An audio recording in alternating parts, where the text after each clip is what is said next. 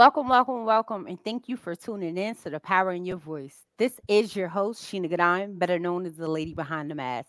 And today we have an extraordinary woman in the building, Miss Theresa Hart from Heart Place is in the building, and she is gonna give us some gems, some education, and some inspiration.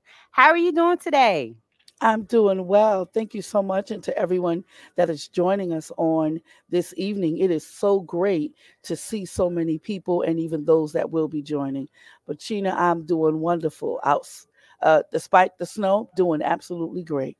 Right. I know it's snowing here too. And I'm like, okay, we just had some this weekend. We got some now, but it's, you know, I'm gonna count my blessings. We are here to still see it. So I am not gonna complain. Absolutely. Absolutely. So can you tell the people who you are and what you do? All right, absolutely. So I am Theresa Hedrington. First and foremost, I'm a mom, I'm a grandmother, I am a person who believes in uh, God. I believe that faith is important. And throughout my years in education, I have been touched personally and professionally in the area of special education, uh, neurodiversity. And so that was something that was my sweet spot. And it brought me to a place where Hearts Place was birthed out of, wanting to bridge that gap that I saw. Absolutely, absolutely. We have someone in the hi, hi, Coach the Experience Show. How we doing? Thank you for popping in. Please share and have others tune in. So, can you tell us what made you want to do special education and advocacy? Absolutely. So it's interesting. Like I said, it's a personal journey as well as a professional journey. Uh, being able to deal with children personally in my own life, uh, from grandchildren to personal children who were um, having challenges in their own academics life and being their advocate it brought me to a place where there were times when I would have to go to school because I would get the call. You know, for parents, we understand when you get the call, your child is doing this, your child won't sit down, your child is being defiant, things of that nature. And I had to come to a place where I said, wait a minute, there's something else that I'm not seeing here. So, Theresa, we have to go and, and look a little deeper in this. And even talking to you know, my children and saying, hey, listen, not only is how is school going, but tell me something different that you learned in, in school today. Tell me what was the atmosphere like while you were in class? How's your science class? How's your math class? I noticed that your grades are very different between one of the two. What's what's what's the dynamics? And when we begin to ask open-ended questions, it allows me to come to a place where I was saying, okay, there is a need here and I need to be able to figure out how to meet meet that need. for so long. You know, I had a child that was diagnosed as um, being dyslexic, and that wasn't the case at all. And how many of us on here have ever heard of orthographic processing? I, I didn't know know what- what that is. Yeah. So even when you're talking about uh, something as simple as that, I was like, okay, so what is orthographic processing? What does that mean in terms of my child and what does that look like? Right? Right. So when we're talking about orthographic processing, it means it's her ability to recognize words, spell words, mm-hmm. and put okay. words in their proper sequence. Her brain was going so fast, so she was excellent in math. Numbers wasn't an issue for her. But when it came to the words, when it came to the letters, putting that in place, and how many of our children are misdiagnosed so many times because that's not something that we talk about.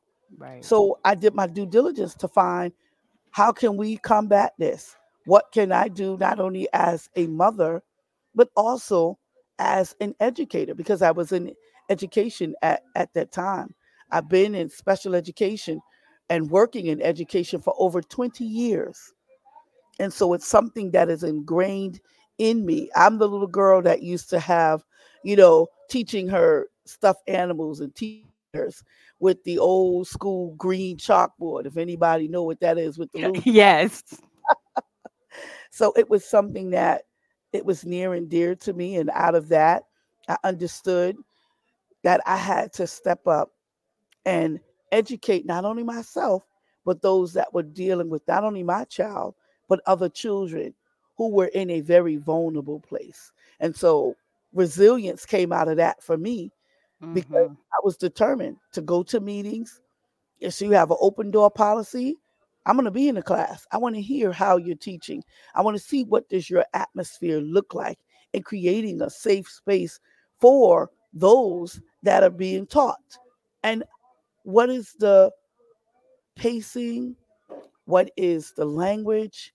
How are we being inclusive to the various needs of those that are in the classroom? But it's not only the children, it's the parents. So when I used to get those calls, you need to come into the office. Well, I would say, hello, how are you? Right. You know, thank you for reaching out. Now, how can I help you? Versus you calling me and say, you need to come into the school. It's automatically, we create a barrier Mm-hmm. top of what's already there. So we have to figure out another way to of doing this. And then I always said, if I'm not part of the problem, then I must be part of the solution. I pride myself on that. Absolutely. And a lot of times, you know, we have to sit and ask the questions like, how can we help the parents that are, are dealing with this? Because you have the parent and the child that's dealing with a, a, a barrier. So it's like, Mhm. how how can we help? What can we do? And how you said, eh, if we not the problem, we got to be the solution. So how can we make solutions for the problem that's going on, especially in our society today? Absolutely. So you as a parent, how did that how did that impact you? You know, because you know we have these parents that get impacted after these hear these things, and it's like, how do they process that? Like, what are some gems that you can give to the parents that are dealing with these cha- challenging situations? I would preference by saying it's nothing that you particularly did. I remember a lot of times going to the school and being made to feel as if I did something wrong. And coming from that preference, once again, we don't even allow the parents or the families because we keep trying to separate the two when the two go together. Mm-hmm. And when we are talking to parents, we have to remember that they are human beings. We have to remember that there's a whole nother life that we know nothing of. And so for me, I used to always just say, Miss, sir, okay, I, I I hear that there was an issue, but can you explain to me why are you talking to me that way?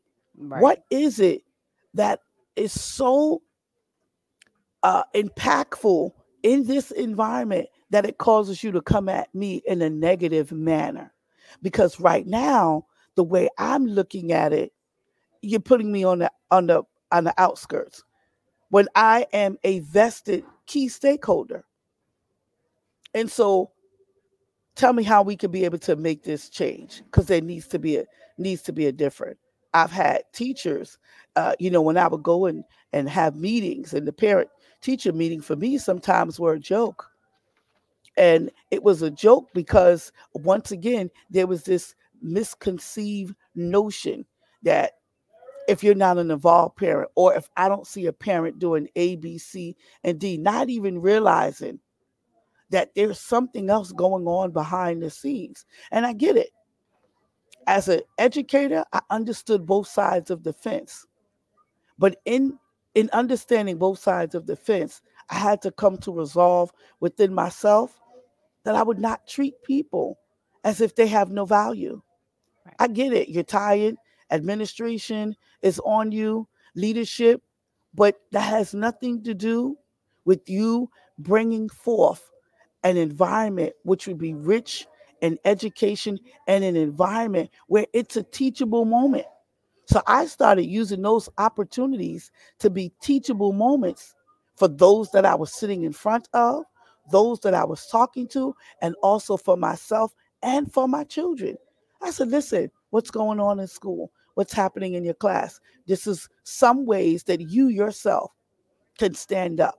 No, mm-hmm. you do not have the right to vote because you're underage, right. but you do have a voice.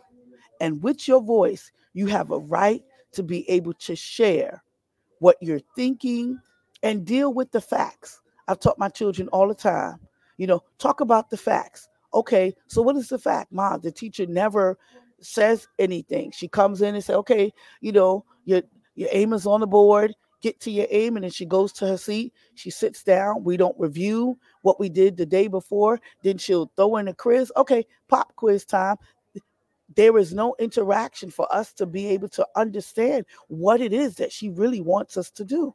So then at the end of the day, I'm frustrated, I'm mm-hmm. angry, and I just don't care for the teacher.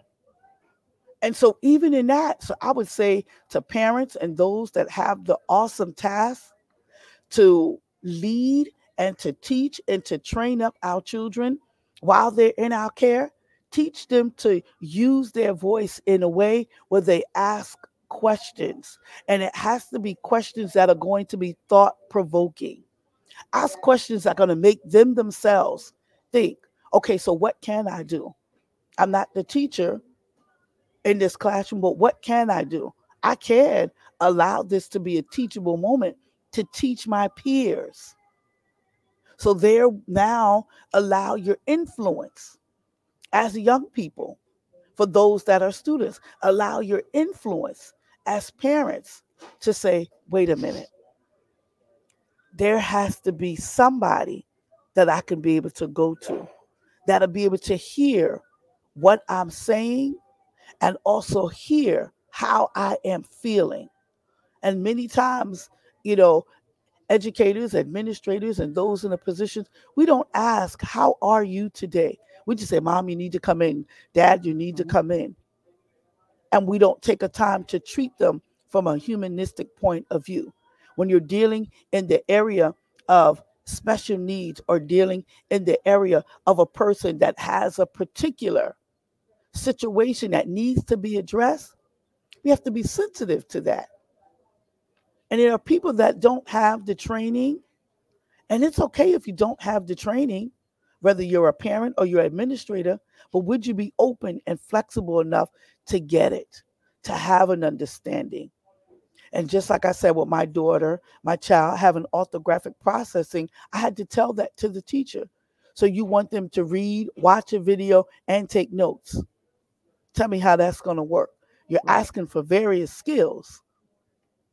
And are we being open and are we being fair and requiring these different skill sets all at one time.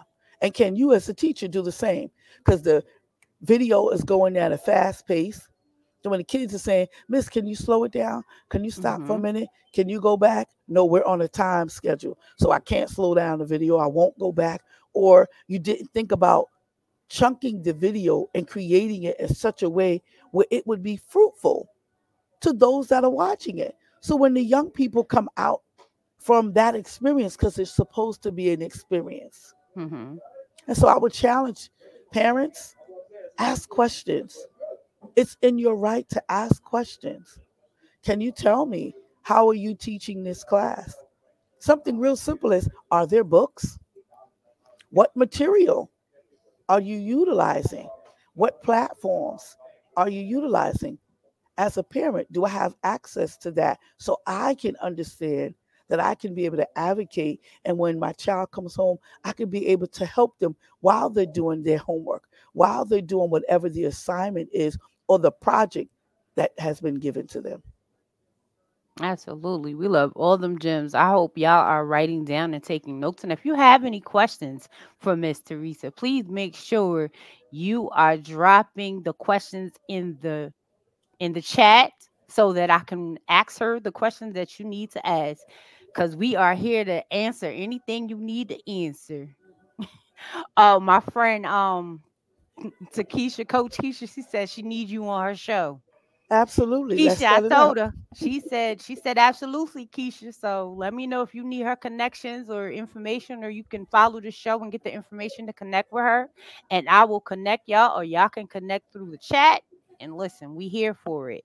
So another question I have for you: Tell Mhm. us a little bit about the Heart Place. Give us the dynamics of what the Heart Place is, what it do, and all the lovely things that it does for people. Okay. So Hearts Place Services, as I mentioned before, was birthed out of a need. And so out of that, I'm an advocate. I'm an advocate for families.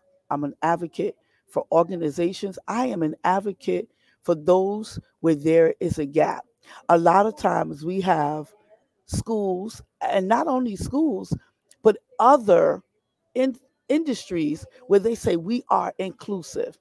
And I like to go and say, Can I see your policies and procedures? How are you inclusive? What do you do that would include everyone? And so Hearts Place comes in, I do assessment, I do walkthrough, I um, have the experience of looking at an IEP, and within a few minutes, I can be able to point out some things to parents as well as to the teachers. I work with lawyers because we do have cases where, you know, there's a situation, it did not go the way it was supposed to go, or there were infractions. Mm. Institutions, and not only educational institutions, there are infractions all the time that they do. I was talking to a young lady who works in a clothing store, and she is a young lady who is autistic.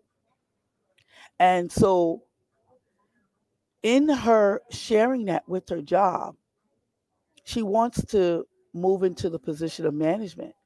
She has the skill set, she has the warehouse, but, you know, was told that they're concerned about her being autistic. And I said to her, Did they actually say those words to you? Because right then and there, that's, That's a whole infraction. ethics. There's an infraction that has just been taking place. They've broken so many laws that are not even funny. And to the point where in that right now, it's just one of those things. She's just going with the motion. And so we had a beautiful long depth in conversation. But once again, here is where Hearts Place step in and is able to be an advocate for this employee. And also, hopefully, I can be able to bridge the gap with the employer to be able to say we have to be able to look at this from a different lens. We have to be able to have another perspective about this. There has to be a point where we begin to build hope in an environment that will include everyone. And when we're talking about being inclusive, Hearts Place steps up on the scene, not only for the parent, not only for the child, but also for anyone who believes that there is a gap. And trust me, there's a gap. How many you know many times I've rode on the bus system, MTA, and I've seen how drivers interact with those who are of the neurodivergent community, not understanding how to interact with them. The Right. police department, I have stepped in the stead for many of our young males um, who, unfortunate, find themselves in a situation where I had to say, hold on a minute, I know this person. Mhm. This is what's going on. Okay, you, they're not listening to me. They have a hearing. They they have mutism. They have selective speech. And so it's not that they're not obeying what you are asking them. Their brain is trying to process. process it. And because they don't have the articulation of speech and language, they cannot begin to tell you that your screaming is now setting them off. It's Mhm. sending them into a frenzy. So physiologically, their body's responding where you think that they're being aggressive. It's something that is happening neurologically in their brain, in their body. So Hearts Place steps up on the scene and we approach it from that lens to all and everyone who will be able to open up their doors in their hearts to allow us to come in and bridge that gap. Resilience, hope, and inclusion. We're talking about the journey. It's a journey. Some people, some businesses don't even know that they do these things. It's subconscious. They don't understand that there are subliminal messages that they send on a consistent basis. And so, Mm. when we're talking about being resilient, we have to also talk about withstanding some things. How many times parents say, I'm, I'm just done? How many Right. times have you had employers that say, Man, if I get another PD, you got me sitting here for six and four hours. And what do I get out of it? What what's the benefit for me? What's the value? Hearts Place allows people, communities, businesses to see the value in dealing with the neurodivergent community. They're here. They've always been here. They're not going anywhere. So we have to be able to come to a place where we are able to acknowledge the value of the person. And for me, when we go in and I'm always saying, I see you. How many times have we been told, I see you? I see the situation, but I see you struggling in it. As a parent, I- as a father, let's let's talk about the males. How does neurodivergent affect the males? A lot of times when I'm talking to the social workers or I'm talking to those that are dealing with families as an advocate and even having experience in human services counseling, I say, did you think about the dynamics of the home? So if you're dealing with a child uh, or a person who has ADHD or is autistic, how does that affect those living in their home? How does that affect their basic daily living? Do you not understand brushing their teeth can become a chore? Do you not understand how lighting can set them off? And how does that deal and relate and impact the families that are near and dear and that extend abroad? We have to start asking more questions. Hearts Place allows us to have a thought provoking platform so we can change our perspective. Hearts Place will ask the questions that a lot of people don't want to ask. I'm able to say, hey, listen, sitting in an IEP meeting, I have parents that are calling me from all over the world. Hearts Place is international and it's global. I will represent you, your family, your firm, and ask the question. Sometimes it's that insight that you don't even see. It's the little things. It's that small little crack and that little infraction that because it wasn't tended to, it is now exploded. It has now created a situation that had we addressed it in its infant stage, we would now have to deal with it in a grown-up state. Education is a big monster. hmm That is We so got- true. Mhm. Now, question for those that say they might not know that they need your services, how would they know? How would they know they need you? So I'm glad that you asked that question. I when I go to place and I do presentations, I always start out with tell me a little bit about what you do. And then from there I say, well let me share with you how we can collaborate and how what I do and what we do at Hearts Place can come together and we can be able to tackle this situation, this issue or this topic that you yourself has talked spoke about. Just like I talked about with the business. Mhm. Now I'm an advocate, educational advocate. It's not only education that's in the educational setting, but it's in the community. It's in these jobs. It's in these firms, MTA, police. So I sit, I go to the meetings, I attend their different events, and I begin to talk about the elephant in the room. We know it's there. We see it. We try to tiptoe around it, try to slide under it. But while we're looking at this, this situation, this circumstance, I tell those that I come in contact with, it doesn't have to be a hard task. We can work together and be able to make a difference. I'm all about making a difference. My mission is to be able to shed light on what we won't talk about. We don't talk about it, it hurts us. If businesses and industries won't talk about diversity and the neurodivergent community, they're not going anywhere. Right. Some of them have it in their family. So there's a stigma to if I don't talk about it, then it doesn't affect me as much. Right. Meanwhile, you go back home and you deal with it. It's in your home, it's in your face, it's on your job. When you have workshops, you're frustrated because you're like, I need this worker, I need this employer to come on and step up to the plate. Well, maybe we have to look at how we present what we want them to do differently so that they can be successful and we add value to not only them but also to the business. Absolutely.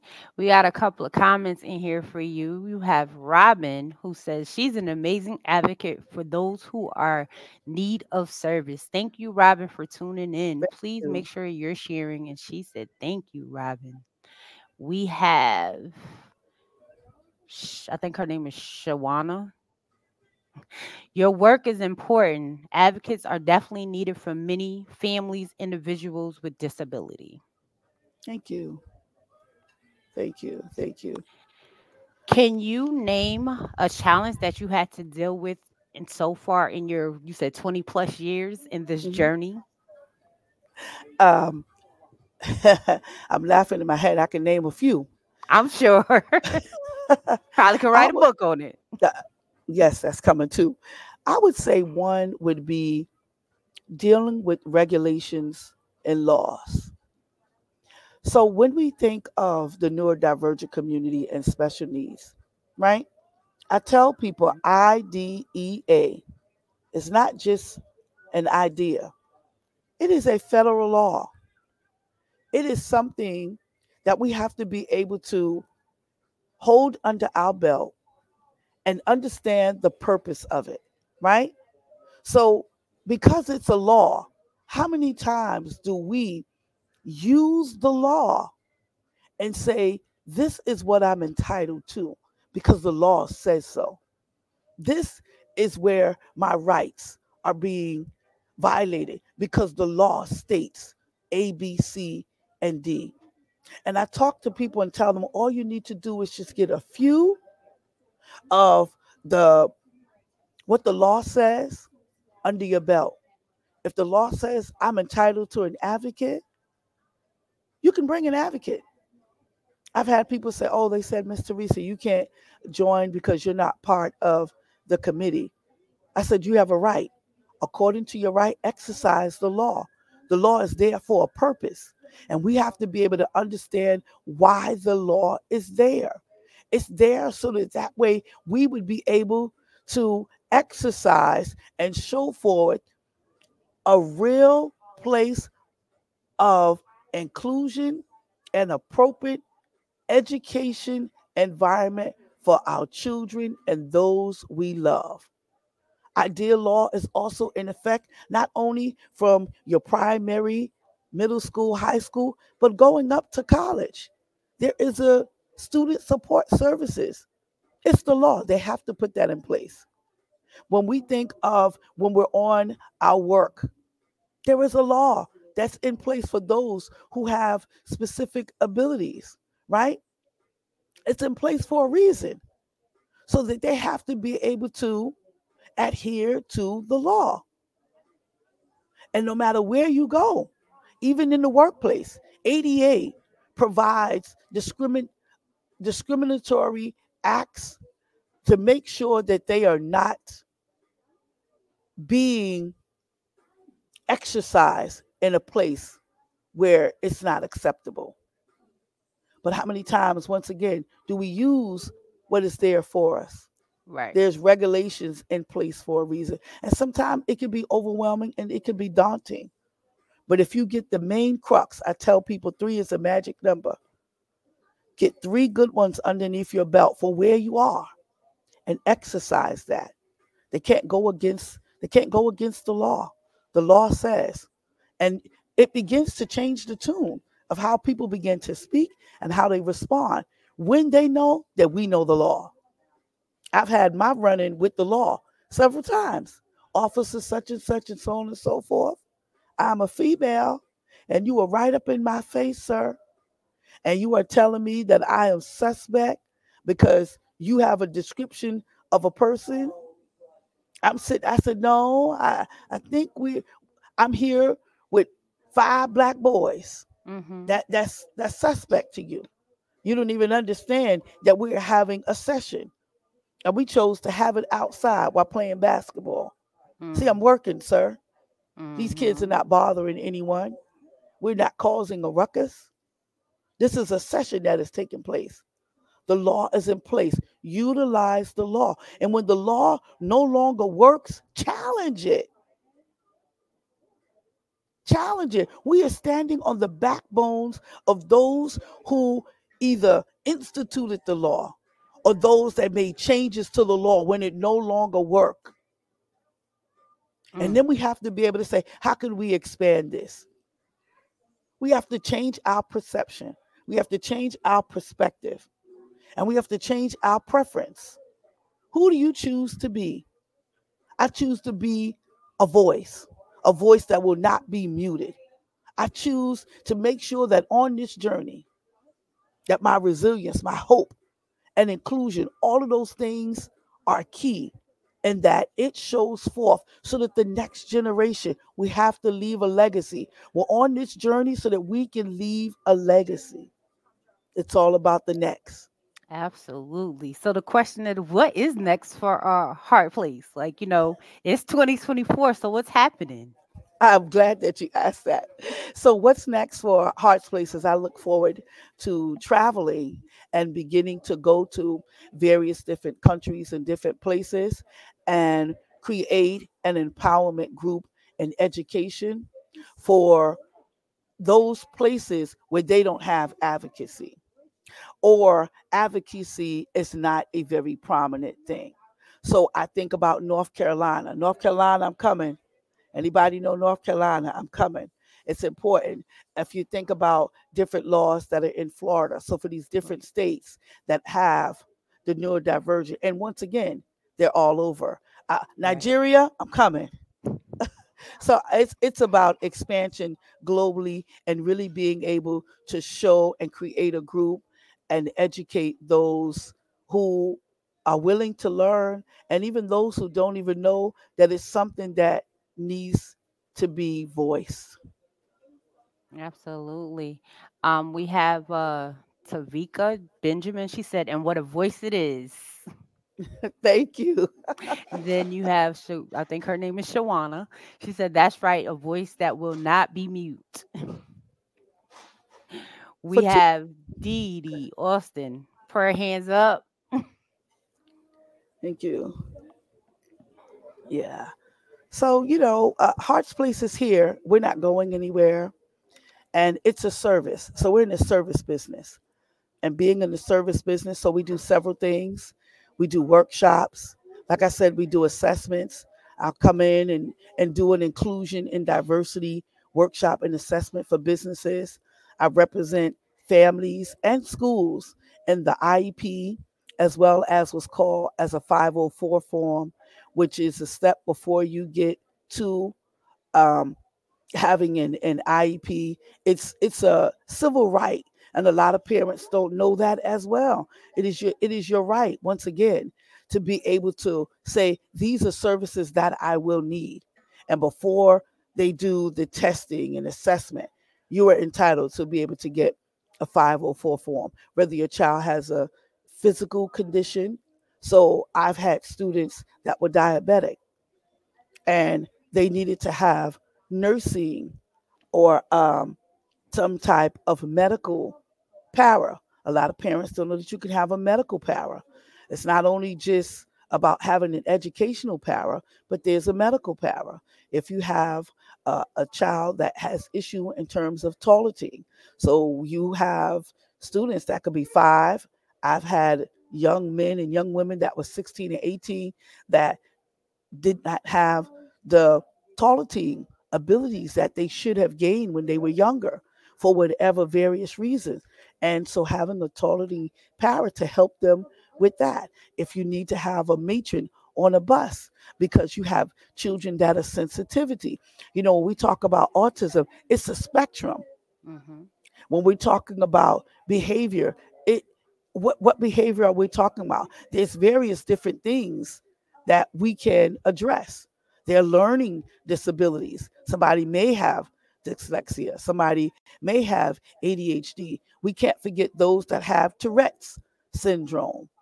We got we can't forget those that have disorders that may be intellectual, such as Down syndrome. We can't forget those that have disorders that may be physical and challenging. So cerebral palsy and blindness and deafness. We can't forget those that need speech and language.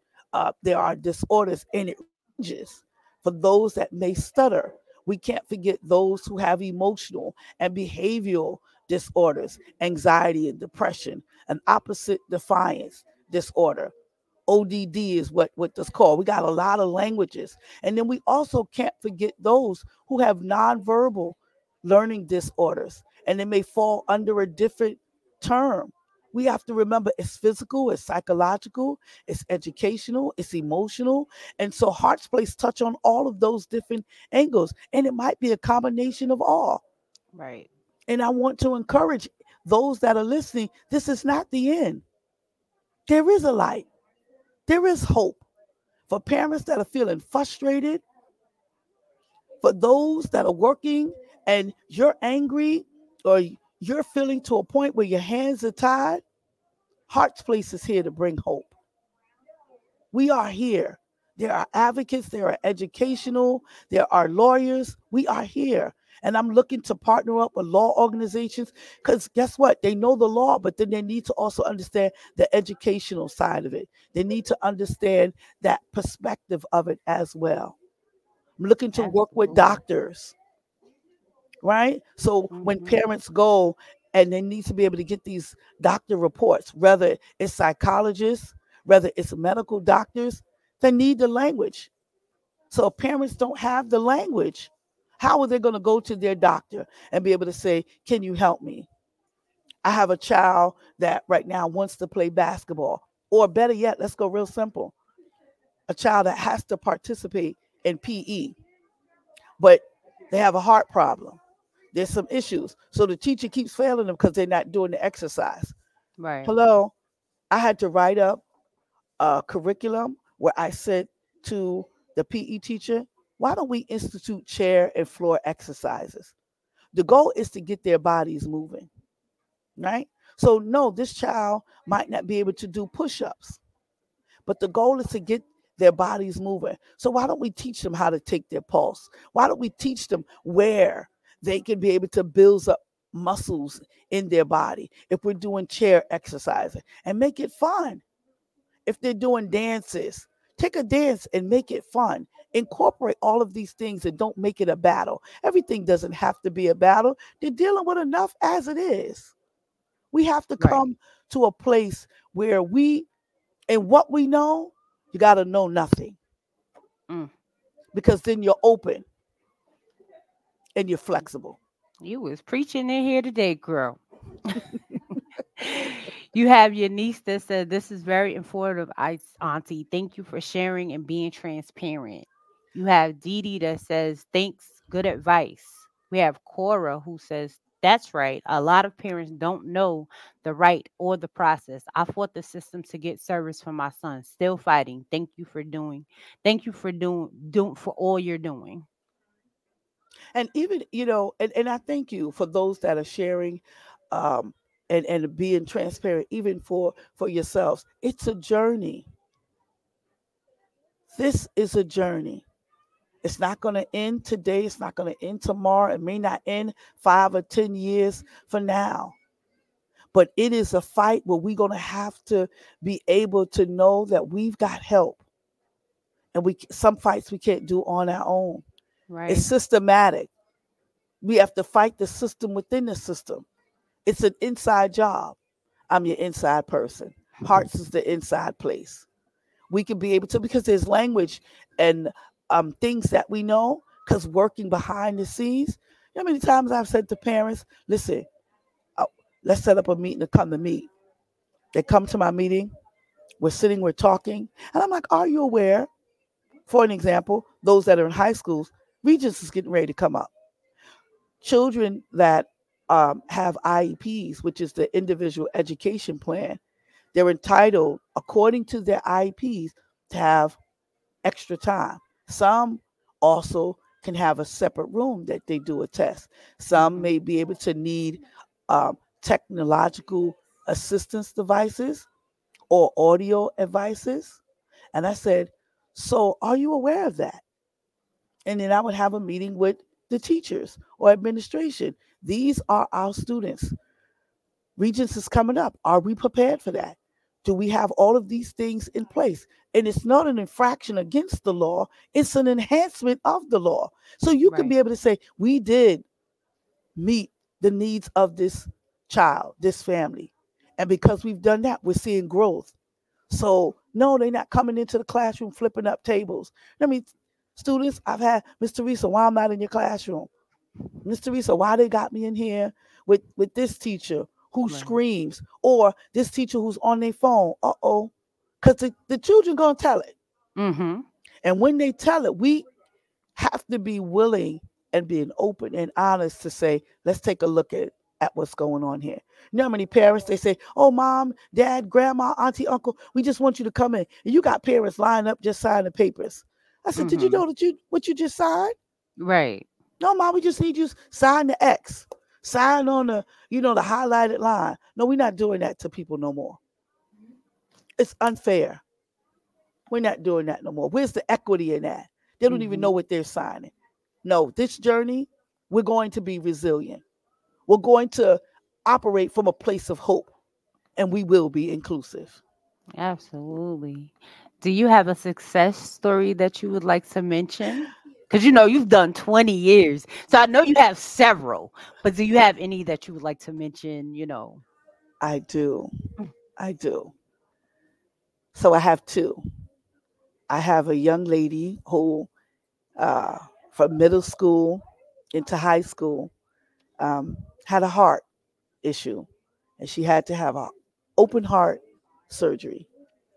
And um, when she came to our school, there was various different medical needs as well as academic needs. She was uh, deficient in many many areas, so her behavior was an issue. She had to be weighed every day. If her weight went below a certain weight, we'd have to call EMS emergency Mm, immediately. If her weight went above a certain number, we'd have to call EMS because that means there was something going. Her heart was working extra hard, mm, and being an advocate for her and her family, where even her mom was frustrated, she would come in and be ready to fight. Mom got banned from the Mm. school because she was threatening folks. Um, so being able to advocate for that family, uh, when she went in and had multiple surgeries, by the time she came through, I was like this by her bedside. And she was like, Miss Theresa, what are you doing here? I said, I told you, I'm here. I would be with you. And I must say that she has gone on, she's doing well. She is excelling in her academia, and she's still here. And I'm so mm-hmm. grateful that everything went well. mom now is able to use her voice where she's not screaming and Mm-hmm. cussing and yelling at folks because she said, Do you know what it means? My child died three times in my arms. No Mm, one heard that. You just heard mom screaming and Screaming. yelling. But you didn't hear that this is a mom whose child died three times in her arms. right. Can you imagine the trauma with that? No. So being able to work with mom, where she was able to be able to come back in the building, meet with her downstairs, and kind of walk her through that. My other success story is there's a young lady I've been working with uh, since high school. She is a um, a person who also is on the autism spectrum, and she is an amazing artist. Oh, Her name is Diamond, and she is a diamond in all that she does. She shines bright. And we have fought through high school. She is gone through college and she's getting ready to graduate this year with her bachelor's degree. And let me tell you something. She would call me two o'clock in the morning when she, you know, is feeling uneasy and she mhm. has panic attacks or she's feeling anxious, two o'clock in the morning, and we would talk. We would do our breathing techniques. We've been on the phone for hours. I've gone to her her college, sat in her classrooms with her, and that's because her and her family was open enough to say, you know what? Not only do we need help, but we want help, and this lady right here is able to help us. And so I'm so proud of both of these young ladies. One name was Diamond, uh, and the other young lady name is Chelsea. And so this is something where the families need to be applauded too. Mhm. Because guess what? On this journey, how many sleepless nights they've had? Do you understand the agony and pain that they, they have endured? Just trying to understand how can I meet where my child is now? Mhm. You have to weigh your child every morning. They have to get on the scale every morning. I would have to go down and meet with the nurse and say, Don't forget, we got to catch so and so when she comes through the door. But to be able to say to these families, You are not alone. I see you. You're on this journey, and I'm on it with you. I'm on it with you. I love it. I love it. Now, what do you have to say to the frustrating parent that's out there that don't know where to turn? Because you know what resources for them to find out where could they find out the laws that they have to be able to use this in there before say they say they haven't reached out to you yet. So, Mhm. what are some resources and things that they can do before they have to, you know, that they might have can use on their own. Say, say, you know, they're frustrated and they need the advocate for their kid. Okay. Uh, so wherever the state that they're in or the country that they're in, they want to be able to look at and type in um, special needs or disability laws. IDEA, the IDEA law, is a federal law. So you want to be able to look at the laws of your particular particular state, and you want to be able to see how that particular laws in your state is going to be able to um, marry, if you will, the laws that is the federal law. You want to be able to look at what services they have and what services they don't have. And then you want to be able to know what can you do and who can you reach out to. Some states don't have enough advocacies. There, there are not enough of us that are around. And some people don't want to take on, listen, we're talking about taking down the giant. Some people Right. don't want to take down the giant. I prefer to know that the giant is there and just stay out of its way and it stay out of mine.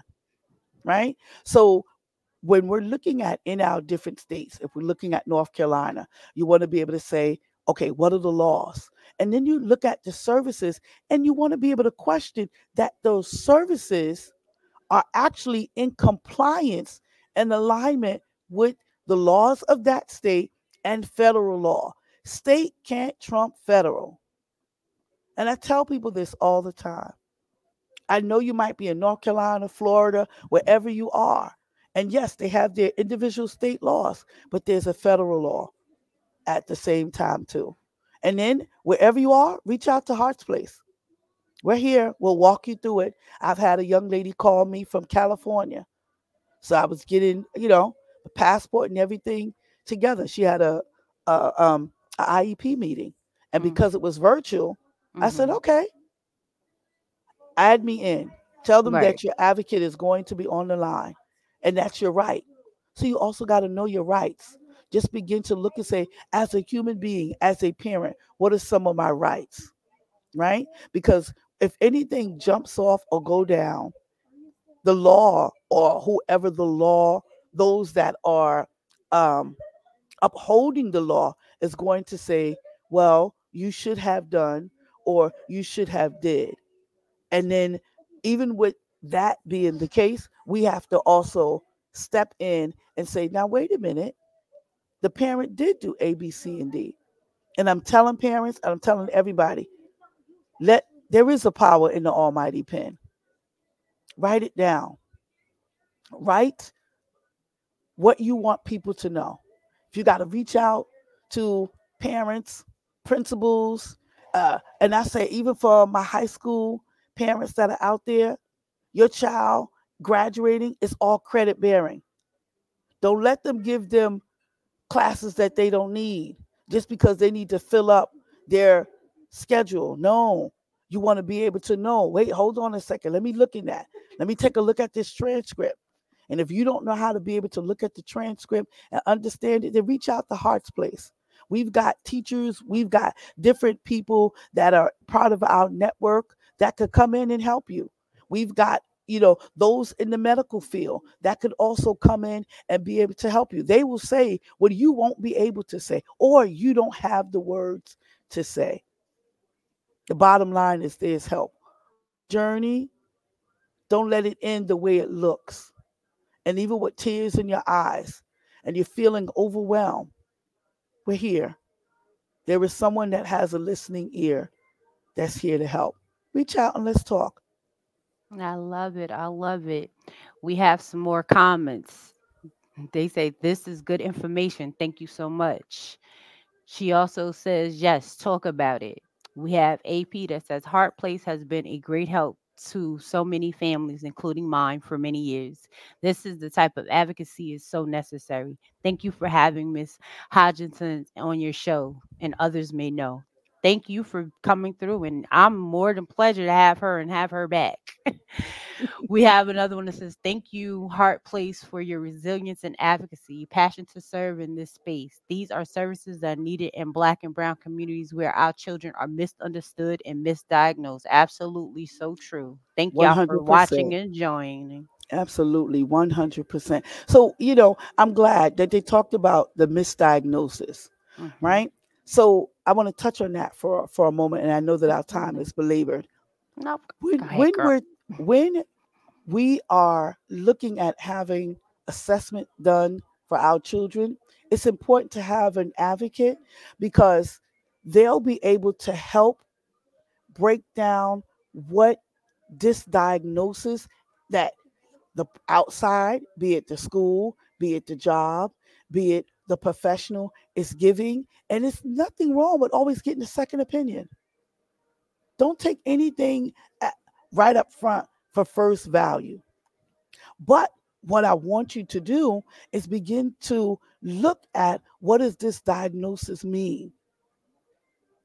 And then begin to research it. Begin to look at some of these diagnoses and medical issues that have been around for a long time. And a lot of people don't even know it. It's not something that is new, but it's been there. And so, absolutely, as we're talking about misdiagnosing, you know, like I said, even with my own personally being misdiagnosed for years as um, having one thing when it actually was was another. Now, did the doctor just diagnose her or the psychiatrist or the school? So the school, the Okay. school, so the school have their own team, But- Mhm. even with their own team, as those who are in charge of families, whether you're the parent, the grandmother, you can ask, and you're supposed to see those reports. Never take anything for face value. It's in your right to get those reports. It's in your right to say, well, under what grounds? I've had families where they said, oh, the psychologist came in and they said they observed my child. How long did they observe them? Right. You observed the child for 15 minutes, and in your 15 minutes, you came and said, No, everything is okay with them. They didn't talk. You mean to tell me you didn't know that they were speech delayed? Right. You know why? Because that's another skill house. The speech Mhm. therapist now has to come in and say, well, such and such is not pronouncing their letters properly. There's an issue with diction. There's an issue with the hearing. So now, okay, wait a minute. Not only do we have a speech issue, but what is my hearing? I'm hearing one thing. If there's fluid in the ears, so I can't hear properly. So when I go to speak, instead of saying cat, I'm saying cut That's cut. And it's not that it's cultural. I don't understand and I don't hear the letter. I don't mhm. hear the sounds, the blending. And we have to go back to the basics. As educators, um, you know, there's a, a new shift where you're no longer teaching. You're no longer teaching the task to prepare children for a world of work and life, but you're teaching children to take a test. right. I personally have an issue with that. I And I, stand I stand on everything that a parent, families, so that they can live a more fruitful and productive life. We have to shed light on this journey of the needs of those that are neurodivergent. It just means that their brain process things differently. And you know, when I say it that way, I say everybody in this room is neurodivergent. Right. And there's nothing wrong with that. Let me just meet you where you are. And that's absolutely true. It's so many times we we all do process the thing because we all learn differently. Yes, we do. And that's okay too, because that's part of the inclusion. Mm-hmm. We have to be able to once again and be empathetic. Right. Some parents and those who are also in this realm of disability, special needs, neurodivergent, sometimes we don't even understand what the requirement is to be able to help our child or to be able to help our family. And when we don't have the understanding and the skill set, then that is complicating the situation even the more. So the journey now becomes a tedious journey. The journey now becomes a place where in that parents say, you know what? I don't even care. And Do then what whatever you wanna the do. kid though when that happens, you know? So we have a lot of people that fall through the crack. We have a lot of Right. students. We have a lot of adults. So neurodivergent is not only for children but adults. Right. I've spoke to someone who is 30 years old and now just was diagnosed clinically wow. as having ADHD. wow. So that mean all those years they never All got the years. help Not never got the help. education that they needed to the tools. No, they were just diagnosed, or or I should say, were just deemed as if behavioral. So you Right. are a behavioral child. Now you become a employee that has behavioral issues. You can't follow the rules. You Mhm. you know you won't do what we tell you to do. right. There's more to it than meets meets the eye. Right. People look at the outer skirts of the behavior instead instead of looking deeper on why there's the behavior. Mhm. And say, how can I help you? Right. What can we do? How can we work work together? Oh, such and such. I noticed that you are amazing on those spreadsheets. Wow. Mhm. You instituted something that we didn't even think about. And now you've added value to the company, to the business. So your spreadsheet is amazing. You know those numbers back and forward. But I realized that on the communication side, written word, we need to work on that. So I would love to send you to a training that's going to expand and help you to improve in the area of your English writing or in the writing segment. That's inclusion. That's building hope. that's being able to show that there is a resilience that on this journey you're not alone. Absolutely. Any final thoughts? I would leave this one thing by saying you are worth more than you can imagine. You may have to fight, keep fighting. This journey is a never ending journey. We are lifelong learners. And as you become and as you continue to be a lifelong learner, know that you're not alone. There's someone who's been where you are, who has been in your shoes, and there is someone who could be able to help you walk this journey out. Thank you so Mm. much on today for your time. It has been my honor and my privilege.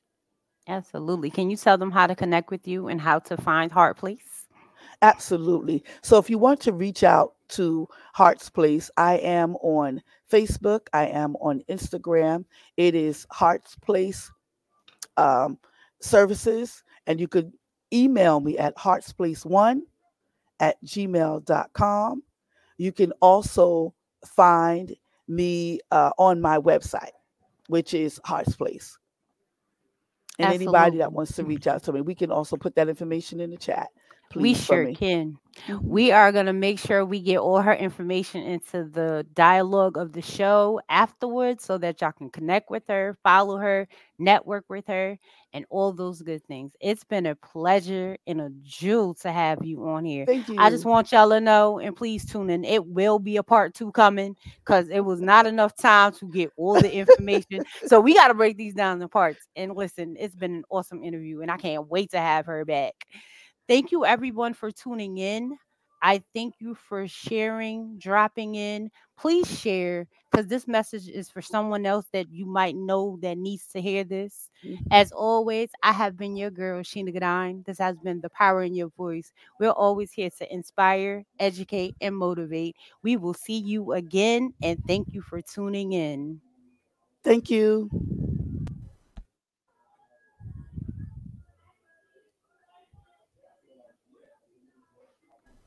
Life struggles. When life tries to fight you back, you have to be ready to fight back. You have to be ready to stand your ground and be able